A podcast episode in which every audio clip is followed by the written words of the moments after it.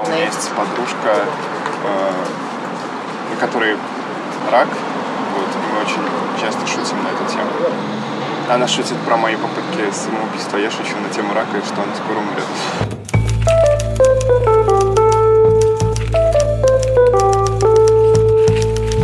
Всем привет, это подкаст «Медуза. Текст недели», подкаст, в котором мы обсуждаем самые интересные, необычные и резонансные истории, которые выходят на нашем сайте. Меня зовут Константин Бенюмов. Сегодня разговор пойдет о кафе смерти. Это такие специальные места, где люди могут обсуждать либо свой страх смерти, либо факт неизбежности смерти, либо все какие-то там эмоции, которые у них вызывают осознание неизбежности этого факта. Явление довольно новое, насколько я понимаю, в России новое еще больше, чем в других местах. И наш спецкор Саша Сулим, моя коллега, написала про это довольно большой текст и очень личный текст. Это один из тех текстов, когда личность автора и переживания автора, в общем, являются неотъемлемой частью этой статьи. Поэтому сегодня мы и с Сашей поговорим не только о тексте, да, но и о том, как она пришла к этой теме, искала ли она что-то для себя, ответы на какие-то вопросы и нашла ли она эти ответы в этих самых кафе смерти. Не говоря уже о том, что, собственно, это такое, как это устроено, потому что все это очень необычно и очень интересно.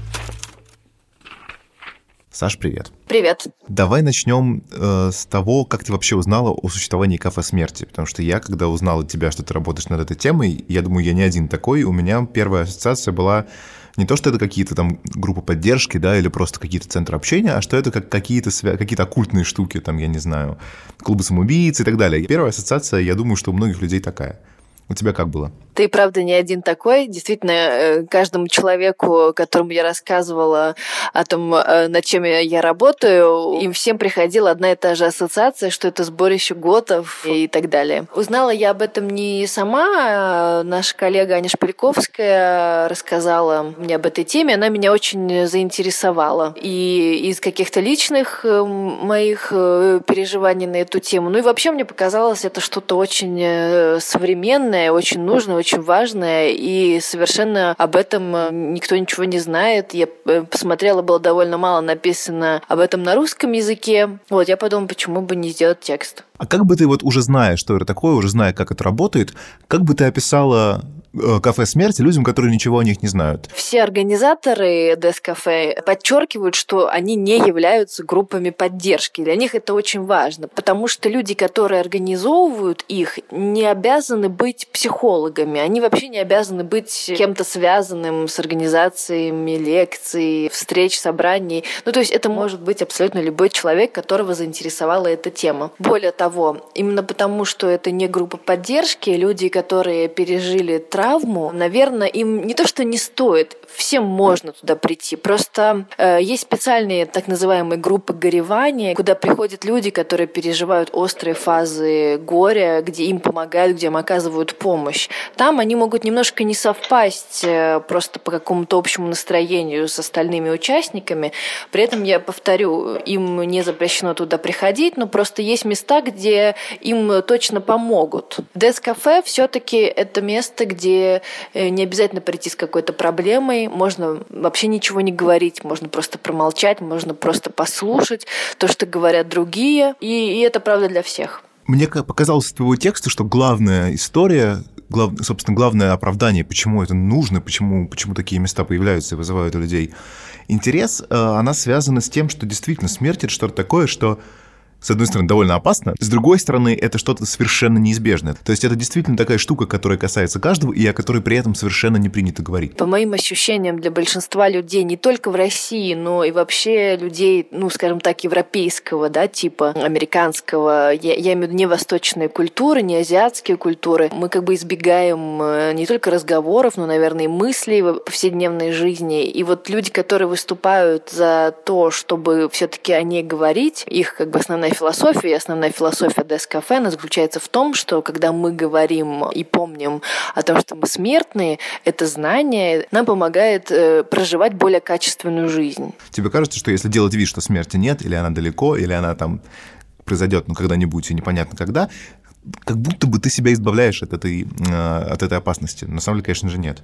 Самое неприятное для меня здесь еще то, что нам кажется, что если мы э, как бы будем избегать этой, этой темы э, с теми людьми, которых э, она коснулась непосредственно, то мы как бы им делаем лучше. Как тебе показалось, вот люди, которые туда приходят, насколько часто это люди, которые до сих пор помнят и как-то переживают свое первое столкновение с смертью. Не обязательно практическое, а вполне может быть теоретическое, например. Ты пишешь, что для тебя тоже, да, это был один из опытов, который с тобой как бы каждый день, более-менее. Да, у каждого человека есть какое-то воспоминание, связанное с этим. На вот московском ДС-кафе это была некая такая первая встреча именно в том пространстве, где она происходила. Это была библиотека имени Некрасова. И там нашлось сразу э, два человека, которые никогда не сталкивались э, со смертью, ну, близких имеется в виду. И у них как бы совершенно нет этого опыта. И в тексте я рассказываю о том, что это был за опыт у меня. Это, правда, какие-то очень обрывочные воспоминания из, из детства, довольно раннего. То есть я, я не помню точно,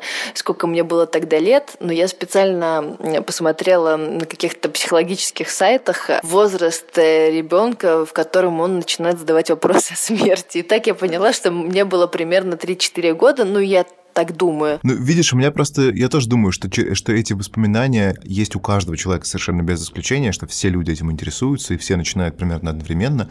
Я тоже прекрасно помню, как я впервые был поражен самой идеей, что там люди, оказывается, не, живут не всегда, а потом, их, потом они перестают существовать, и что это связано еще и с зарыванием в землю, тоже меня было как бы ужасно, меня это шокировало. И я помню, как я вот тоже лежу, пытаюсь заснуть, и никак не засыпаю, и мама спрашивает, что тебя, э, сынок, беспокоит, и я ей говорю, слушай, ну как, как, вот, как тут так можно жить, если я вот умру, и меня в землю закопают? И мама мне ответила, что это будет настолько не скоро, что можно сделать вид, что никогда. Да, и очень интересно, одна из героинь моего текста, Екатерина Печуричка, которая является организатором первого российского ДС-кафе, она называет эм, период жизни между детством и неким пожилым возрастом, период без времени, когда человек меньше всего задумывается и, и говорит о смерти. Давай поговорим немножко про Катерину Печеричко, раз ты о ней упомянула.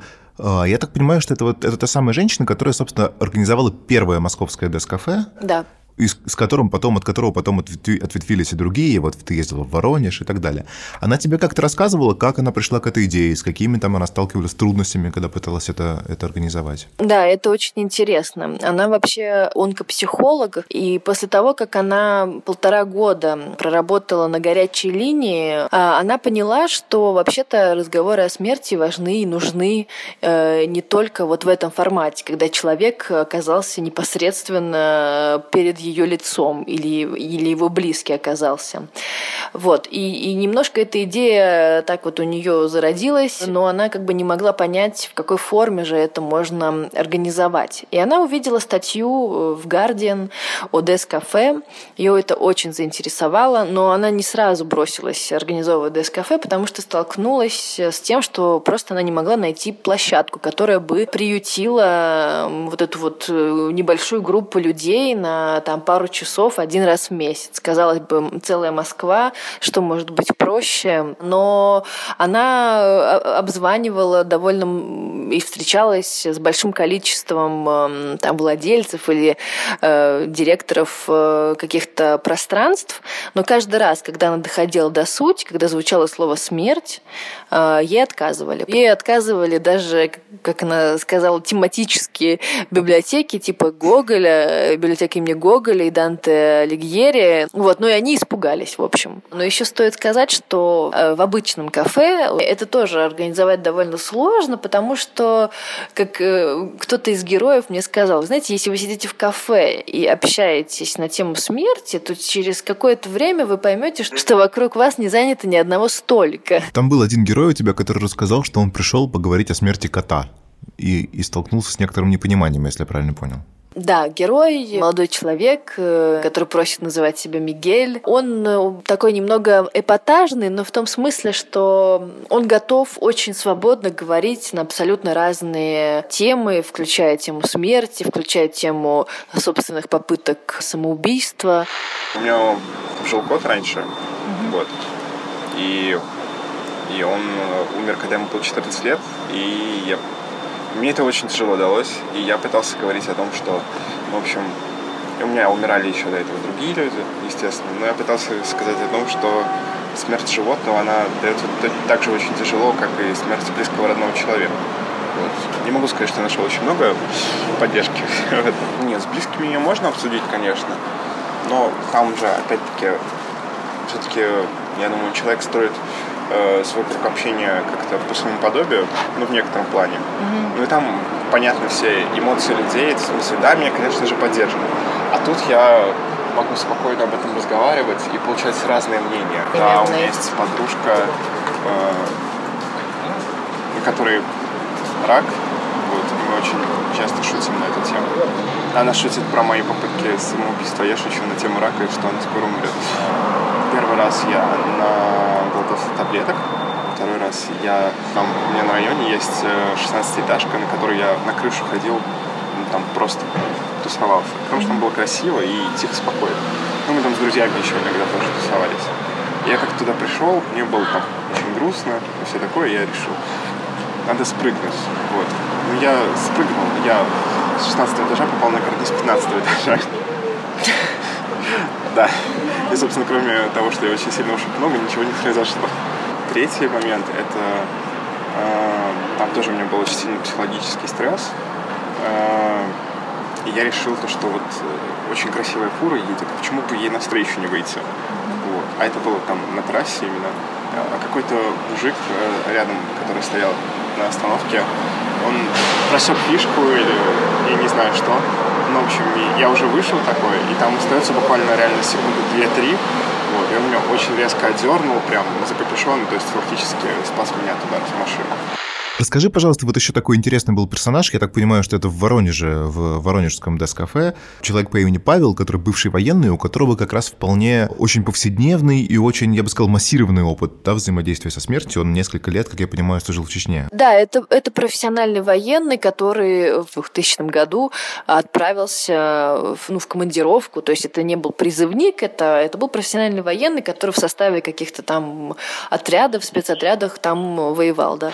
Там абсолютно все по-другому, совсем все по-другому, все воспринимается по-другому. Там все, вот, все чувства, они обнажены, оголены, вот, и полутонов нету. По-вашему, есть какое-то специальное отношение к смерти на войне? Обыденность. Но ну, ты находишься там, где тебя могут в любую секунду убить.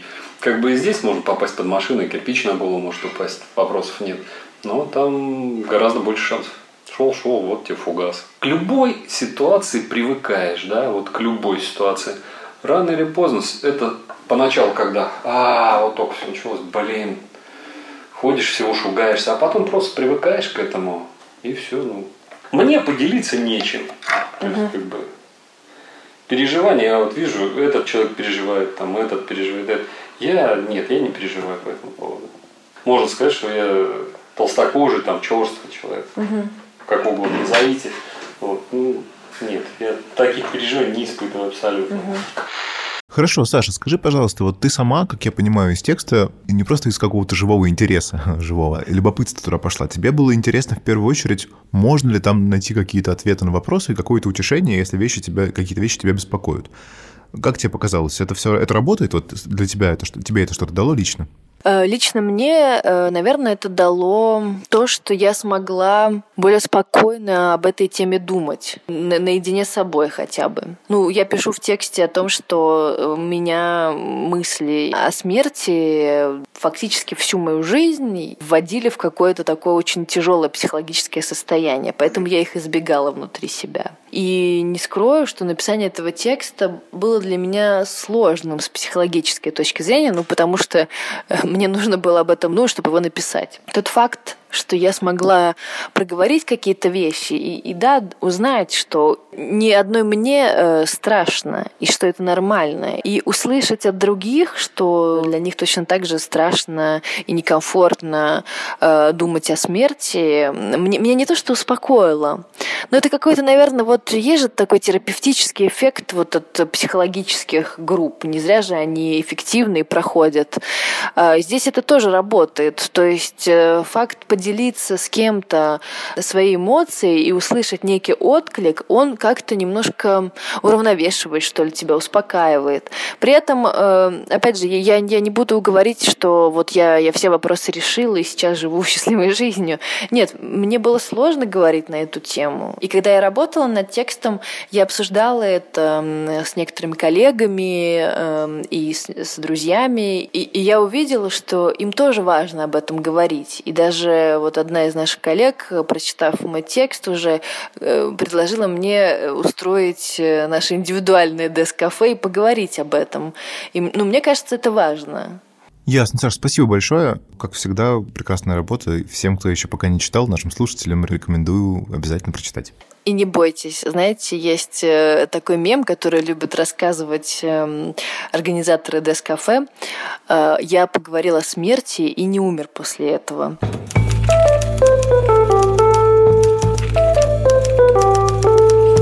Вы слушали подкаст «Медуза. Текст недели», вел его Константин Бенюмов. Как всегда, на прощание рекомендую вам горячо слушать все наши подкасты. Их можно слушать на сайте «Медузы», в iTunes, в ваших любимых приложениях для прослушивания подкастов. Нам всегда очень важно, чтобы вы нам писали и говорили, что вам нравится, что нет. Поэтому, пожалуйста, делайте это. И до встречи через неделю.